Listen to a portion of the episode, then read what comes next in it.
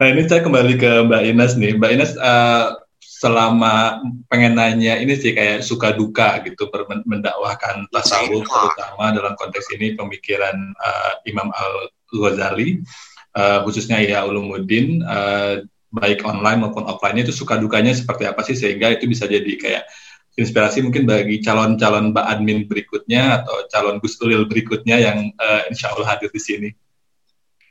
Ya, terima kasih Mas Irfan. Kalau menurut saya pribadi ya, eh, apa namanya, lebih banyak sukanya sih dibandingkan hmm. duka ya, karena karena yang eh, apa namanya, ya itu se- semula itu kita pas, pertama kali mem- memulai program Ihya itu tidak tidak berharap banyak gitu. Yang hmm. penting saya waktu itu kan Ramadan eh, baca apa suami baca Ihya Ulumuddin, saya saya yang nyimak supaya ada temennya gitu aja kan Mas. Jadi hmm. jadi orang sepuluh apa dua puluh tiga puluh tuh masih saya udah seneng gitu kan.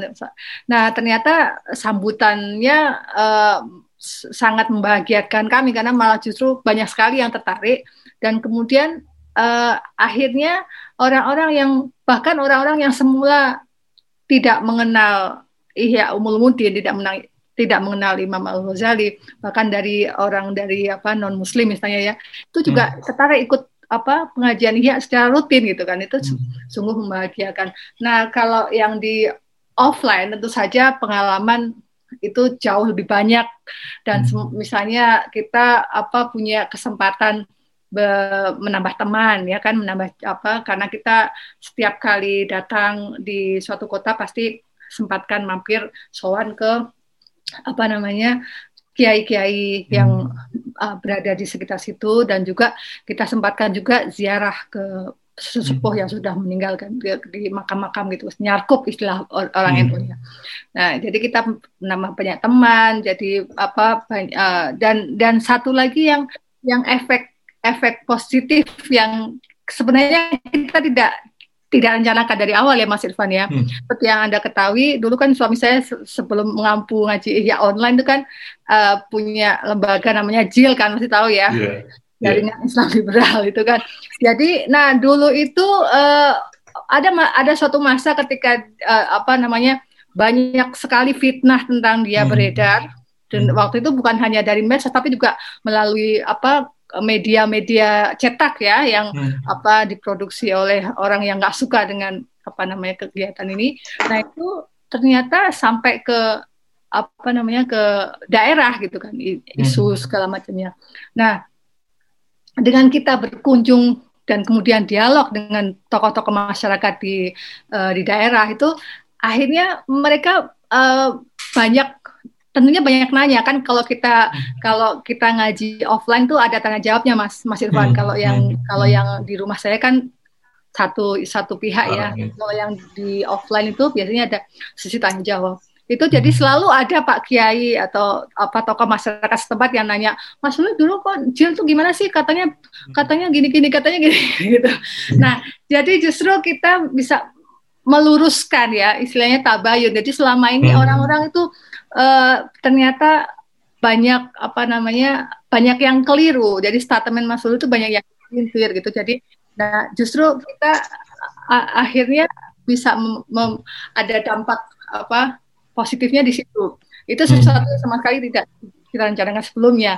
Meskipun nah ini salah, mungkin salah satu apa ya dukanya kalau bisa dibilang begitu ya Mas. Kadang-kadang saya yang bosen karena saya yang di belakang kamera ya, di kota ini pasti ada pertanyaan soal ya, tiba ini jadi aduh saya itu saya gitu ya, tapi ya uh, Mas Lulu sendiri selalu sabar menjelaskan karena hmm. itu memang penting kan, karena mereka semula mendapat uh, apa namanya membaca atau mendapat masukan dari dari apa ba, uh, apa media-media yang seperti itu dan dan waktu itu Mas Lulu tidak merasa perlu diklarifikasi gitu loh, biarinlah hmm. gitu kan.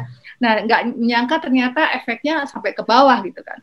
Itu macam-macam loh, itu enggak cuman pernyataan yang dipelit tapi juga misalnya Mas Lulu udah nggak sholat, nggak itu kadang-kadang kayak oh. gitu-gitu. Jadi mereka tuh sampai ada yang ngaku loh, Mas Lulu ternyata ini ya apa loh ya ya gimana sih? Loh, jadi kita tuh kadang-kadang ya ya gitu apa uh, kita bersyukur juga sih akhirnya dengan hmm. ada ada ada apa namanya di di di apa namanya di dunia nyata gitu ya, orang banyak terang-terangan, oh jadi malah akhirnya bisa menghapus hmm. apa namanya rumor. Dan itu juga yang di di medsos juga sama. Awalnya tuh kita mulai ngaji tuh banyak banget yang ganggu Mas Irfan. Hmm. Salah gitu, kamu ngaji kok sama orang liberal kayak gitu-gitu kan. Yeah. Atau yang pakai kata-kata kasar segala macam kan awal-awal, tapi ya sudahlah kita apa apa saya ini aja cuekin aja. Tapi kemudian belakangan uh, setelah berjalan itu justru banyak yang testimoni yang entah hmm. lewat kolom kolom komentar di ngajinya atau apa, ada yang inbox gitu, ada yang di YouTube juga bilang Um, maaf ya Mas Ulil, saya selama ini salah mengerti gitu kan, saya hmm. selama ini percaya aja apa yang saya baca, ternyata Mas Ulil tidak seperti yang mereka bilang gitu kan, jadi sekarang izinkan saya jadi santri kayak gitu. Itu banyak oh. banget, itu membuat kita ya alhamdulillah kayak jadi sesuatu yang tidak kita bayangkan tapi ternyata efeknya seperti itu hmm. itu Mas Irfan ya. Dan ya bener banget nih Mbak Ina, saya ingat-ingat banget juga ketika ketika rame soal J I L ini kan, uh, yang saya yang saya tangkap sih adalah bagaimana ketika orang-orang ini kemudian memobilisasi narasi atau membunuh karakter seseorang, itu kan mereka sangat terstruktur gitu ya, dan ya, dan ya. sangat masif, sekali serang itu bisa langsung ribuan gitu ya, ya. muncul. Iya memang. Dan dan dan ya, alhamdulillah banget akhirnya kemudian dengan dengan proses yang panjang dan kesabaran uh, dapat terklarifikasi gitu ya. Hmm. Uh, ininya isu-isunya.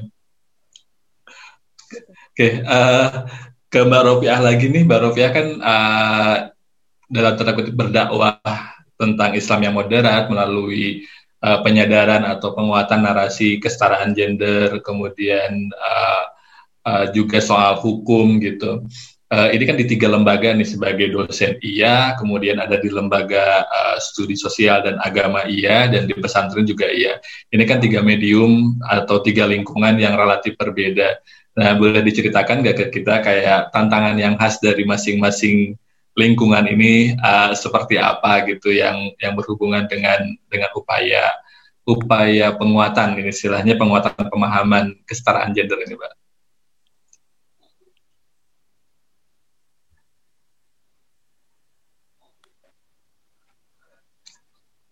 Mbak Rofiah kayaknya masih mute.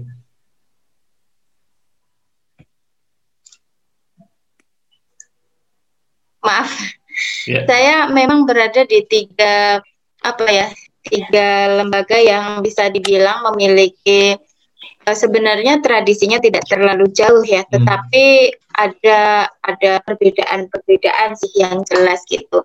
Misalnya di kampus ya. Walaupun kampus itu adalah ya kalau dibilang uh, di situ tempatnya orang yang open minded seharusnya ya, karena uh, setiap bangunan apa ya intelektualitas itu kan menggunakan hmm. argumen-argumen yang apa yang kuat begitu ya. Tetapi ternyata orang yang open minded itu belum tentu memiliki perspektif yang adil gender. Nah, ini yang seringkali apa menjadi P R yang sangat besar gitu. Jadi ketika pun apa kampanye tentang moderasi beragama ini di disuarakan gitu, karena kan eh, di P T K I juga sekarang sedang gencar sekali kampanye moderasi beragama, tapi tentang eh, apa memasukkan aspek keadilan gender ini seringkali masih tertinggal ya. Isu-isu isu-isu perempuan, isu-isu apa eh, ketidakadilan gender itu seringkali hanya dianggap sebagai isu perempuan, bukan sebagai isu-isu kemanusiaan gitu. Hmm. Nah, kembali lagi saya mau mengutip Bu Nur Rofiah, ini memang sangat menginfluence saya ya. Jadi kenapa isu-isu perempuan itu hanya dianggap sebagai isu perempuan itu sendiri? Tidak jadi isu kemanusiaan yang menjadi tanggung jawab bersama. Kalau menurut Bu Nur Rofiah, karena kita ini eh, tingkat kesadaran kemanusiaannya masih di dalam level menengah, ya. Level menengah itu sudah mengakui keberadaan perempuan, ya. sudah lebih baik daripada level yang terendah karena perempuan itu tidak dianggap sebagai manusia. Tetapi standar kemanusiaannya itu standar kemanusiaan laki-laki. Jadi misalnya ada problem yang berkaitan dengan kepentingan perempuan itu cenderung diabaikan. Itulah mengapa ketika misalnya terjadi kasus misalnya perkosaan. Di media ramai sekali. Ini eh, bahkan dengan cara yang sangat keji ya, di luar batas-batas kemanusiaan. Itu pun nanti akan cepat sekali hilang pemberitaannya, tidak tidak mencuri perhatian yang kemudian orang uh, kemudian sangat apa ikut i, merasa ini bagaimana persoalan ini gitu ya. Ada dulu si siapa namanya si Yuyun itu ya, anak hmm. uh, masih anak-anak masih berumur empat belas tahun kemudian diperkosa beramai-ramai. Itu kan kejahatan yang sungguh luar biasa. Atau kemudian juga banyak terjadi kekerasan seksual di lingkungan kampus. Nah, ini ini angkanya juga luar biasa Mas Irfan. Jadi kemarin Komnas Perempuan bersama dengan Dirjen Pendis dan apa namanya P S G A, jadi Pusat Studi Gender dan Anak di beberapa perguruan tinggi keagamaan Islam negeri itu melakukan survei untuk e, mengungkap e, kekerasan seksual di perguruan tinggi dan angkanya luar biasa. Ya, jadi bulan tahun lalu tahun dua ribu dua puluh ya, itu selama beberapa bulan itu sudah terkumpul seribu lebih kasus. Nah, dengan berbagai variannya. Nah, ini eh, angka yang ini kan fakta ya. Fakta ini belum bisa mem- menjadikan ini sebagai isu yang kemudian serius untuk ditanggapi gitu. Hmm. Jadi seolah-olah persoalan ini tuh ya karena ini tidak menjadi persoalan bersama. Nah, ini menunjukkan bahwa eh, apa ya sensitivitas gender, bagaimana perempuan itu menjadi kelompok yang sangat rentan, baik itu dimanapun lah ya, terutama di dalam masyarakat atau bahkan perguruan tinggi, itu juga belum mendapat perhatian yang lebih. Atau kemudian begini, kalau dalam apa ya fasilitas-fasilitas perguruan tinggi gitu yang berkaitan dengan kebutuhan khusus perempuan, misalnya berkaitan dengan fungsi reproduksinya, karena kan banyak juga uh, dosen-dosen atau karyawan-karyawan yang masih di dalam usia-usia produktif yang misalnya membutuhkan ruang untuk menyusui atau ya ruang-ruang yang apa berkaitan dengan kepentingan perempuan ya, itu juga belum terlalu diperhatikan. Itu menunjukkan bahwa sekalipun di lingkup perguruan tinggi untuk me, apa, menunjukkan uh, bahwa uh, sensitivitas gender sebagai bagian dari moderasi beragama itu juga masih harus terus diupayakan. Itu di lingkungan perguruan tinggi. Kemudian di lingkungan pondok pesantren. Nah, kebetulan eh, apa ya ada pengalaman pengalaman khusus ya di kami gitu bahwa eh, saat ini pesantren kami itu tidak dipimpin se- oleh seorang kiai gitu karena hmm. eh, ayah saya sudah eh, meninggal pada tahun dua ribu lima belas. Nah, eh, peristiwa itu pada saat itu ya itu E, karena siapapun tidak ada yang siap ditinggalkan begitu. Hmm. Kemudian yang ada kami semuanya perempuan. Ya, ada ibu hmm. saya, kemudian saya dan saudara saya semuanya adalah perempuan. Hmm. Nah, pada saat awal-awal itu sangat susah sekali untuk membangun kepercayaan diri ibu hmm. saya untuk memimpin sebuah pesantren walaupun secara kapasitas sesungguhnya sangat mampu, tetapi memang apa ya secara alam bawah sadar kan hidup dalam tradisi di mana perempuan itu berada di belakang kemudian harus ambil ke depan itu tidak mudah. Nah, kemudian eh, kami mendorong dan kemudian juga tidak hanya dari sisi itu tapi dari sisi santri-santri juga ya kita mengadakan kelas-kelas gender gitu dengan mengundang beberapa apa namanya teman-teman yang memang selama ini fokus untuk kampanye gender dan dan ternyata luar biasa begitu. Hmm. E, mereka sangat antusias dan terjadi dialog, diskusi yang sangat hidup ya berkenaan dengan e, hal-hal yang mungkin selama ini mereka hadapi. Misalnya soal begini, oh e, kalau perempuan bersuara itu kan aurat, itu bagaimana? Nah itu di apa namanya di dibahas. Kemudian biasanya kan kalau dalam kepanitiaan-kepanitiaan, kepengurusan itu yang berada di top leader itu kan biasanya laki-laki. laki-laki. Nah, kita mencoba untuk untuk mengubah itu ya dengan melihat lebih di, dari kapasitasnya. Jadi di di tempat kami tidak alergi terhadap kalau memang dia perempuan tapi punya kapasitas silahkan hmm. gitu ya. Dan itu juga sudah diterapkan gitu. Kita punya unit-unit misalnya ada koperasi pondok pesantren itu hmm. ketuanya itu adalah perempuan karena memang dia punya kapabilitas di situ gitu. Nah kemudian kalau di Elsa, nah ini di apa Elsa itu sebenarnya eh, apa ya itu tempat belajar sih Mas. Jadi kami itu pengen pengen ada iklim apa ya iklim yang mendukung kami untuk terus belajar sementara teman-teman itu sudah lulus dari Wali Songo gitu. Kemudian bergabung di Elsa itu dan dan ini juga menarik sekali karena tidak jarang kan teman-teman ini e, minatnya masing-masing ya. Tidak semuanya bahkan sangat sedikit yang apa masih e, mendalami gender ini ya.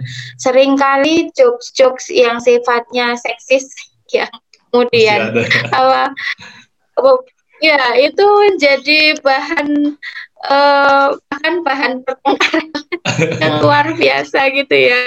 Apalagi kan banyak sekali ya beredar meme-meme atau video-video pendek gitu ya. Apalagi ketika kemarin Uh, ramai Aisha Wedding yang mempromosikan apa pelatihan bagaimana kiat-kiat poligami itu juga ramai sekali. Jadi eh, saya kira dimanapun kita berada itu masih berproses ya, masih berproses dan masing-masing tempat ber- perlu strategi khusus yang eh, harus disesuaikan. Bagaimana memberikan eh, apa ya pemahaman tentang keadilan gender itu ya sebagai bagian yang tak ter- terpisahkan hmm. dari nilai-nilai Islam itu sendiri. Yeah.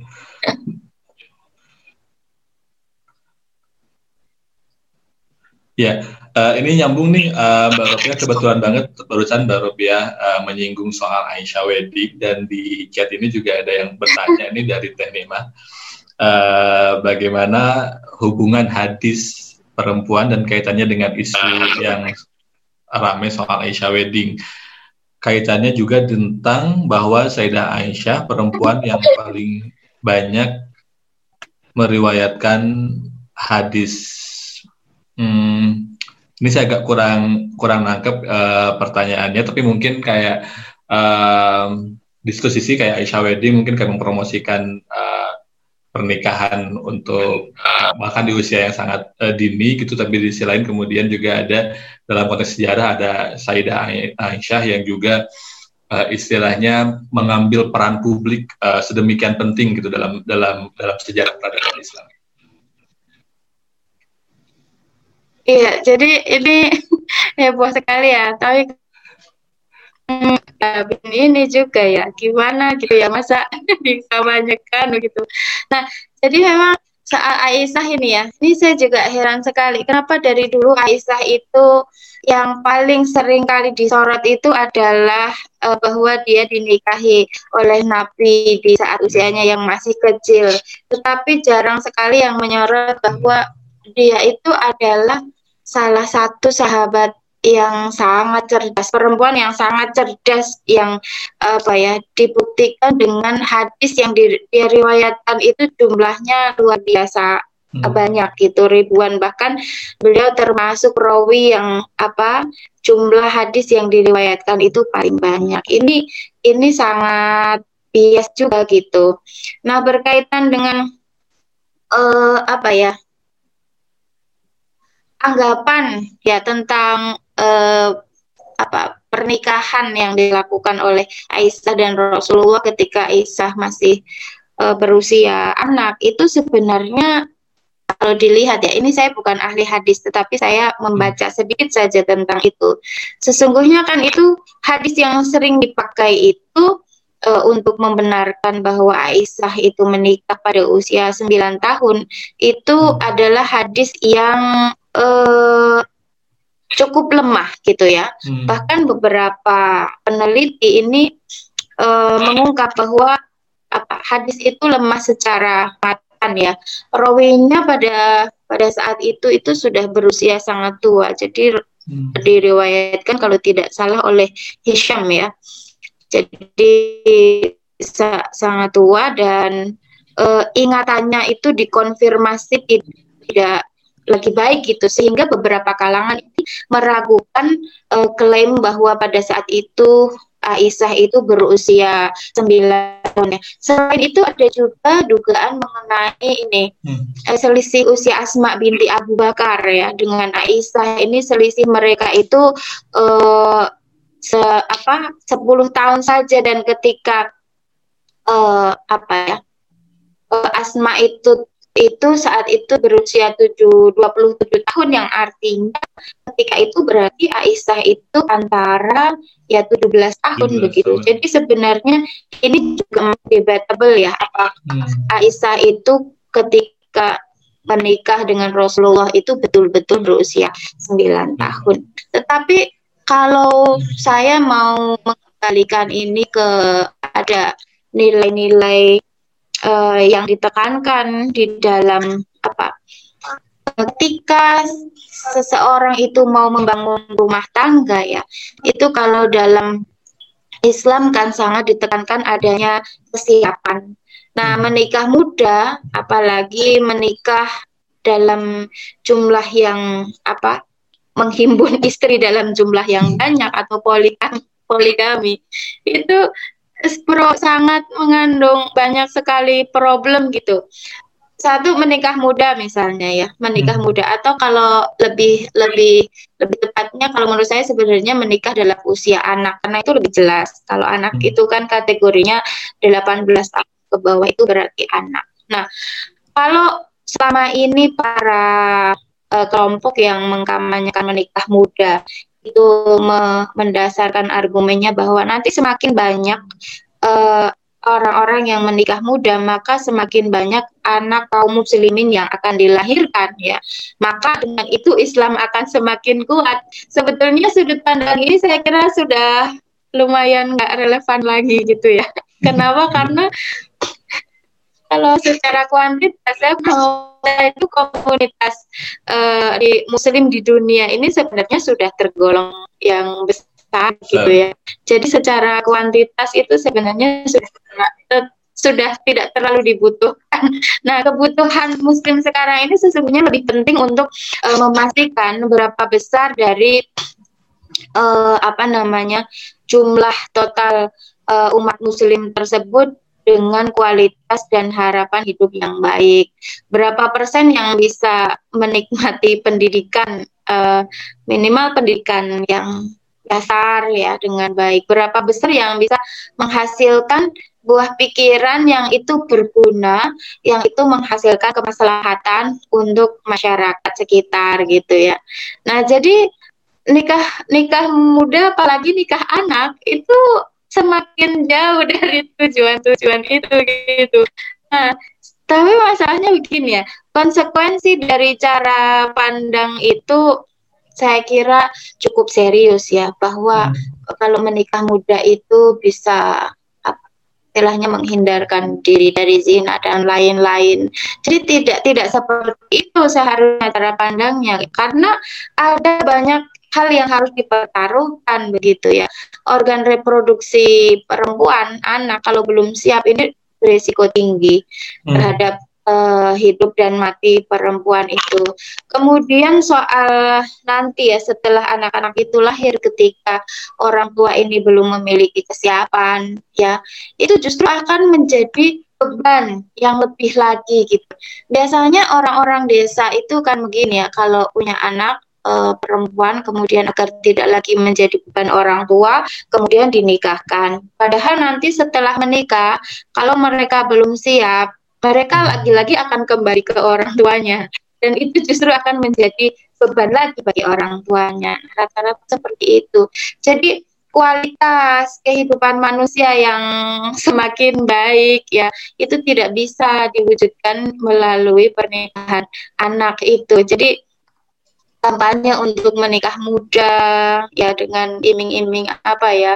Kan sekarang banyak sekali ya Mas konten-konten yang berisi mereka yang nikah muda itu sampai dibikin judulnya itu bombastis sekali dan itu sangat rasanya oh ya giris gitu loh, masa uh, bagaimana perasaan awal tidur pertama dengan suami gitu, nah itu dibikin konten, terus nanti komentar-komentarnya, komentar-komentarnya itu kan rata-rata juga anak muda, aduh baper gitu, aduh uh, pengen menikah gitu, aduh gimana, jadi yang seolah-olah mereka semua jadi terinspirasi dan ingin ikut menikah muda gitu.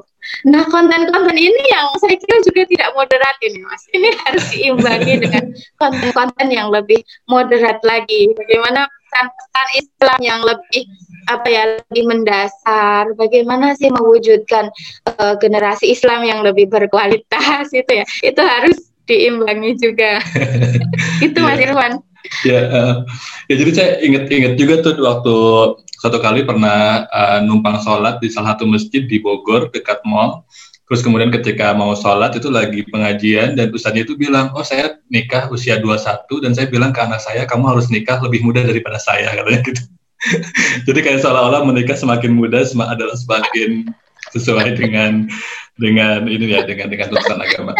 Ini Mbak Mbak Inas ada tambahan kah mengenai ya, isu uh, ini gitu? Uh, apa saya uh, Mas Irfan uh, saya ya. Ada sedikit soal Aisha Weddings ini ya, yeah. Karena yeah, kemarin saya dari awal ngikutin itu uh, ada kecurigaan sebagian uh, teman yang hmm. yang apa namanya uh, mengamati secara jel, hmm. apa secara detail ya uh, isu bagaimana isu Aisha Weddings ini muncul hmm. dan ada juga dugaan dan kecurigaan kalau ini hmm. bukan genuine, jadi bukan benar-benar hmm. ada, tapi uh, semacam isu yang dibikin gitu loh. Jadi hmm. kalau mungkin ingat dulu kan sebelumnya ini ada ada kasus yang klepon yang dibilang haram gitu kan. Nah itu itu oh, jadi bikin-bikinan yeah. gitu. Jadi memang sengaja bikin hmm. gaduh gitu kan. Hmm. Karena hmm. Uh, yang Aisha Weddings ini kalau dilihat itu uh, nomor kontaknya nggak ada kan dia hmm. me, me, mengaku sebagai organizer kan, tapi yeah, kontaknya nggak ada, teleponnya nggak ada, terus situsnya juga ditelusuri itu abal-abal gitu loh.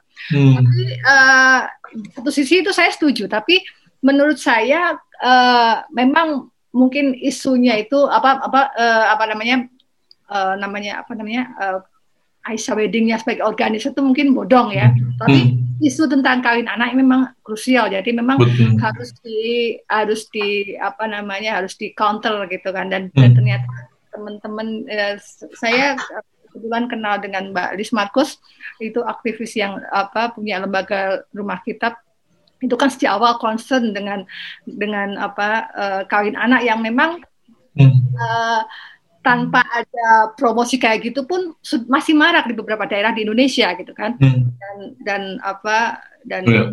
saya pikir ini justru justru bagus untuk me, apa untuk me, me, membangkitkan awareness ya kepedulian orang-orang yang mungkin selama ini kan kalau yang tinggal di kota itu kan kayaknya tidak terbayang kan anak masih hmm.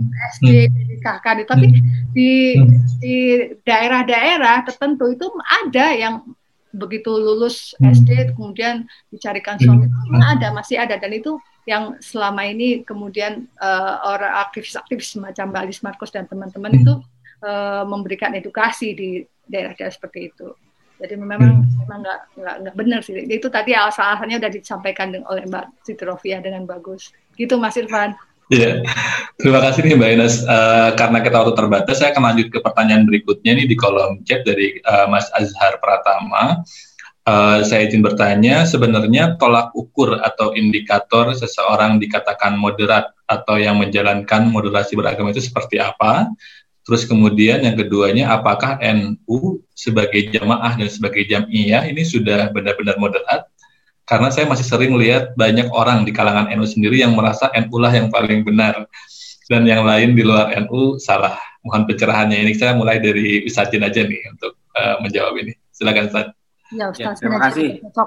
Uh, pertanyaan Mas Azhar Pratama ini uh, mengindikat, bisa ditebak beliau bukan orang N U pasti. Kedua, nggak kenal N U. Bukan orang N U dan nggak kenal N U. Kalau dia kenal N U, uh, pasti dia tahu bahwa uh, apa namanya, dari secara secara ideologinya saja, hmm. dan ini bisa di, dilihat sejauh mana dia moderasinya N U. N U itu Mas, itu mengacu kalau fikihnya itu kan uh, apa namanya empat madhab ya. Tapi utamanya Syafi'i. Hmm. Syafi'i itu moderat antara apa? Antara Hanafiyah yang sangat rasionalis dengan Hanbaliyah, eh, Maliki ya, Maliki maaf. Maliki yang cenderungnya tradisional. Hmm. Imam Syafi'i itu di tengah. Artinya beliau mengapresiasi tradisi, tadi selamanya Al-Qur'an, hadis, ada ijma, tapi juga ada kias dalam hal ini berasionalisasi. Kemudian juga N U merujuknya dalam hal akidah itu ke apa? Ash'ariyah. Ash'ariyah itu moderat. Antara apa? Antara Hanbaliyah yang tidak mau menakwilkan Al-Qur'an dengan uh, Mu'tazilah yang serba menakwilkan. Hmm. Uh, Ash'ariyah itu di tengah. Uh, apa namanya? Ada hal-hal yang perlu ditakwilkan semacam itu, ada yang wallahualam bishawab semacam itu. Hmm. Nah, kemudian dalam hal, hal tasawuf juga sama. Dalam hal ini rujukannya adalah yang selama ini dikaji oleh Mbak Inas dan Mas Ulil, yaitu uh, Al-Ghazali. Al-Ghazali itu antara uh, para su- uh, beliau berada di tengah antara orang yang terlalu syariat minded, ya kan, hmm. dengan orang-orang yang hakikat minded. Yang hakikat minded itu ya wes, koyo eling saja. Jadi seolah-olah nggak usah beribadah. Nah, hmm. uh, Imam Ghazali itu di tengah juga, uh, di, di mana orang berfil- ber, bertasawuf itu juga harus tetap bersyariat semacam itu. Nah, tiga itu itu adalah pegangannya N U, ya. Dan itu semua adalah titik moderasi itu. Kalau ngomong-ngomong secara secara secara ideologi untuk mengukur sejauh mana moderasi uh, N U, lihatnya dari situ. Hmm. Tiga tadi, ya. Kemudian uh, ukuran tadi udah di, di, ditanyakan tentang paling benar, ya. Benar artinya moderasi dan kebenaran. Ukurannya apa? Ukurannya begini. Uh, kalau ukuran uh, apa termnya adalah uh, moderasi dan kebenaran, maka orang moderat adalah orang yang mengaku benar tapi nggak mungkin mengaku paling benar. Ya, nggak mungkin. Karena begini, setiap orang pasti mengaku dirinya benar, ya kan? Kita uh, Muslim pasti mengaku benar dong. Siapapun kita eh, pasti mengaku benar. Karena kalau tidak mengaku benar, Anda akan skeptis. Orang skeptis nggak bisa melakukan apapun. Jadi pasti seseorang itu punya standar kebenaran dan merasa bahwa yang dilakukan, yang dijalankan, yang dipikirkan itu benar. Mengaku benar itu semua orang pasti ada. Yang bermasalah adalah kalau mengaku paling benar, yang lainnya salah. Dan itu Anda tidak akan temukan di N U. Orang yang mengaku paling benar nggak mungkin. Justru kalau Anda perhatikan di dunia, di, tidak usah sampai ke ideologi yang saya tadi sebutkan.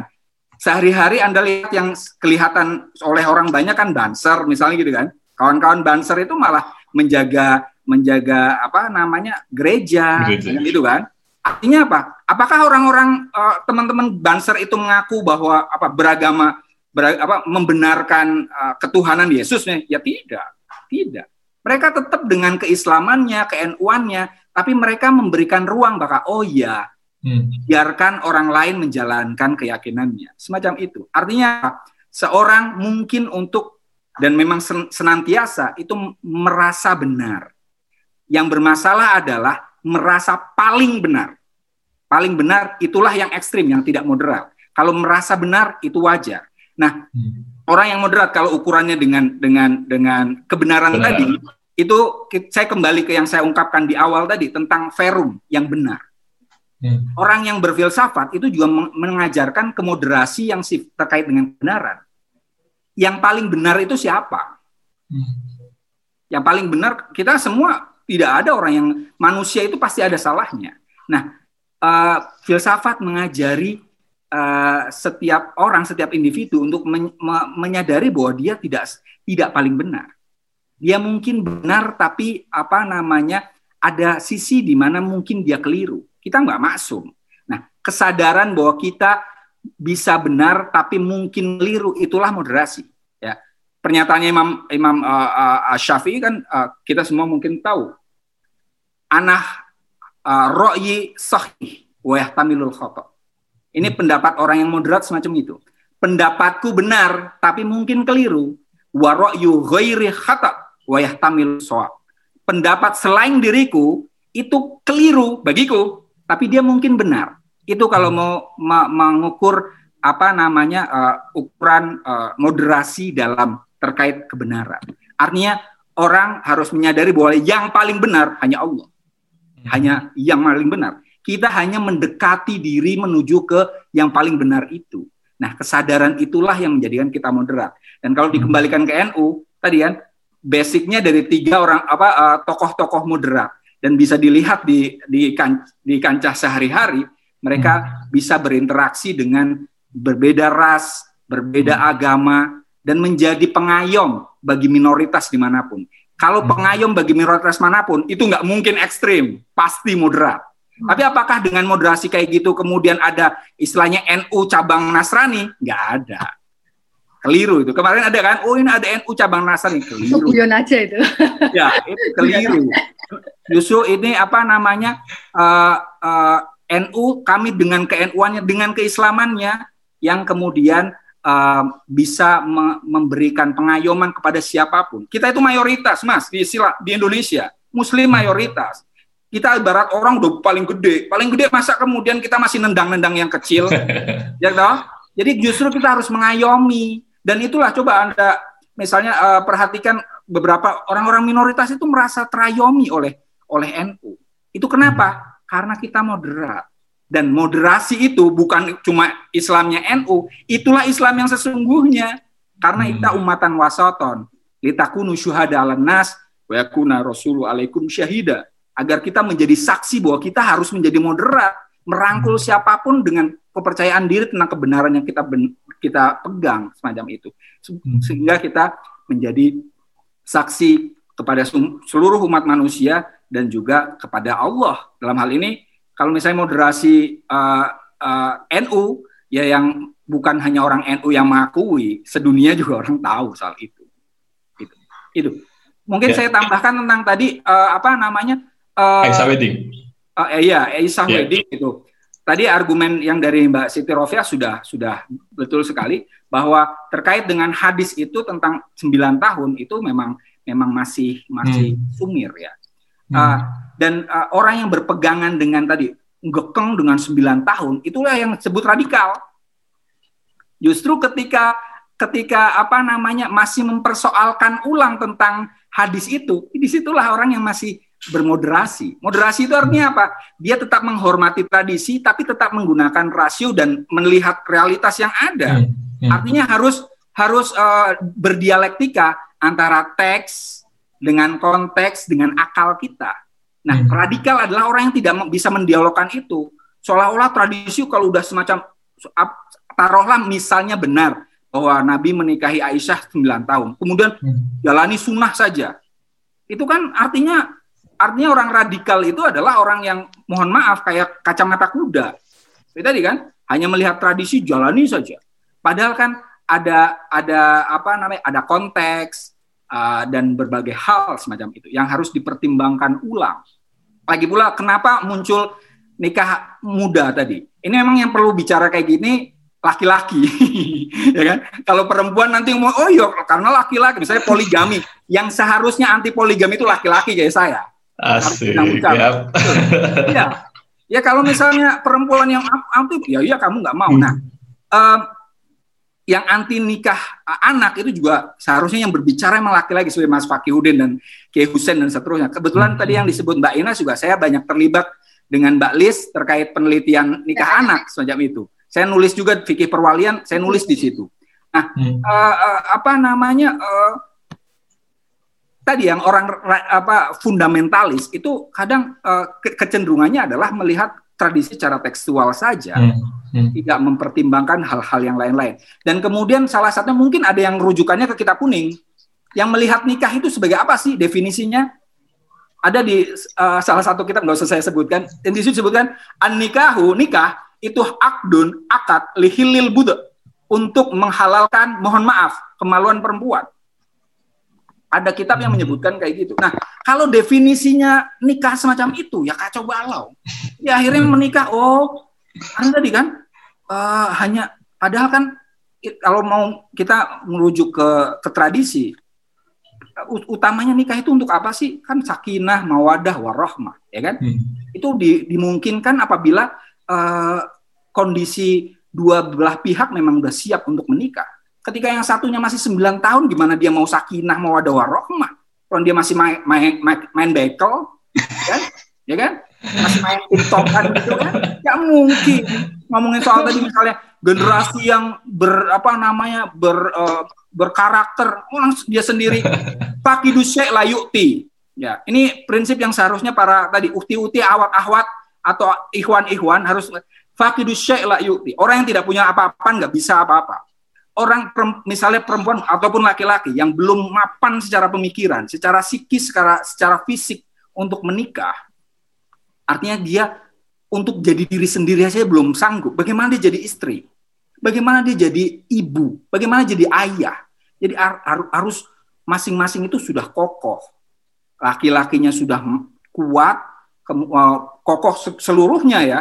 Secara psikis, secara fisik, hmm. secara materi. Kemudian perempuannya juga sama. Dia secara fisik, secara secara psikis, secara sosial juga siap.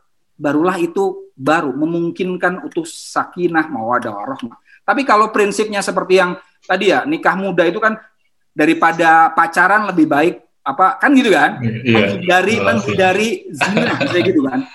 Itu karena apa? Tadi pikirannya nikah itu cuman mohon maaf hubungan seksual aja. Hai bro-bro sisis yang baru masih belum pada nikah, nikah itu nggak cuma gituan doang, keles. Iya, nikah itu itu itu hanya mohon maaf itu hanya bumbu yang memang penting juga, tapi itu bukan segalanya. Nikah lebih daripada itu. Jadi seharusnya ya ada kesalingan bahwa uh, suami dan istri memang sudah bisa untuk hidup bersama-sama sebagai sebagaimana sayap sehingga bisa terbang bersama. Kalau misalnya yang kuat hanya laki-laki saja, ya enggak enggak enggak ideal. Begitu juga kalau yang kuat perempuan saja juga enggak ideal. Artinya dua-duanya harus sungguh-sungguh siap untuk menikah sehingga bisa terbang sakinah mawaddah warahmah. Hmm. Gitu. Terima kasih. Terima kasih nih Ustadz uh, Jen uh, atas penjelasannya yang sangat uh, luar biasa komprehensif. Ini sebetulnya saya yakin uh, Mbak Ines dan Mbak Rofiah juga ada yang ingin disampaikan terkait uh, tadi soal indikator moderasi, tapi karena waktu kita terbatas, uh, saya mau langsung ini aja sih, langsung minta kayak semacam closing statement gitu, sekaligus juga mungkin uh, istilahnya kayak pesan gitu bagi teman-teman santri atau santriat yang uh, akan melanjutkan atau akan ikut berjuang uh, menawarkan narasi moderasi Islam baik uh, online maupun offline. Boleh mungkin saya mulai dari Mbak Inas dulu. Ya, terima kasih Mas. Ya, ini sekaligus closing statement ya. Saya akan menyinggung sedikit juga tentang moderasi beragama yang apa Islam moderat itu ya. Menurut saya uh, kalau dalam pandangan saya ini moderasi ini juga berkaitan dengan Uh, bagaimana kita sebagai umat Islam itu uh, memahami dan kemudian memahami bahwa ada beberapa hal yang hmm. apa berbeda pendapat antara ulama gitu loh. Itu ada hal-hal khilafiyah yang tidak bisa disamakan. Jadi kecenderungan di terutama di media sosial ya, sekali lagi karena saya aktivis medsos. Itu kan orang itu kecenderungannya kan kalau misalnya dia, uh, misalnya contohnya gampangnya soal jilbab ya gitu.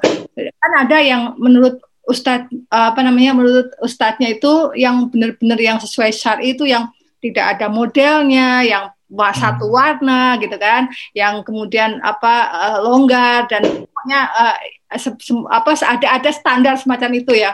Kemudian uh, dia merasa itulah yang satu-satunya yang yang paling benar gitu kan, dan menuntut semua muslimah itu seperti itu. Nah itu kan nggak nggak benar, karena kalau kita belajar apa um, apa mengkaji kitab-kitab kuning, kitab-kitab klasik gitu, itu kan e, menutup aurat itu memang wajib, iya benar, tapi batasan aurat itu kan berbeda-beda antara ulama satu dan yang lainnya gitu kan. Jadi ke, kecenderungan orang untuk menghakimi itu sebenarnya harus dihilangkan, dan itu bisa hilang kalau e, apa namanya spektrum apa namanya itu lebih lebih terbuka. Jadi harus lebih banyak belajar, mempelajari bahwa ada banyak pendapat, dan itu tidak tidak cuma soal jilbab ya Mas, ada yang misalnya soal e, riba yang waktu hmm. itu rame kan. Nah saya juga pernah posting uh, apa namanya ketika saya wawancara secara kasual dengan Abah gitu. Jadi memang uh, ada kelompok yang mengharamkan bank misalnya karena dianggap riba. Nah hmm. ini menurut saya itu ya nggak nggak benar, karena uh, riba itu haram iya, tapi apakah bank itu Uh, termasuk riba itu uh, ulama berbeda pendapat gitu kan. Hmm. Nah jadi uh, kalau kamu misalnya misalnya uh, yakin kalau rib, apa bank itu riba, dan kamu ingin mem, apa namanya mempraktekannya dengan menghindari apa nabung dan sebagainya, it's okay gitu ya, it's your choice gitu. Hmm. Tapi jangan memaksa orang lain itu supaya kamu nggak boleh ini, kamu harus ini. Kan kecenderungan begitu kan. Saya sendiri hmm. yang di Facebook tuh sering ada beberapa teman yang apa namanya misalnya menggunting kartu kreditnya gitu kan ya.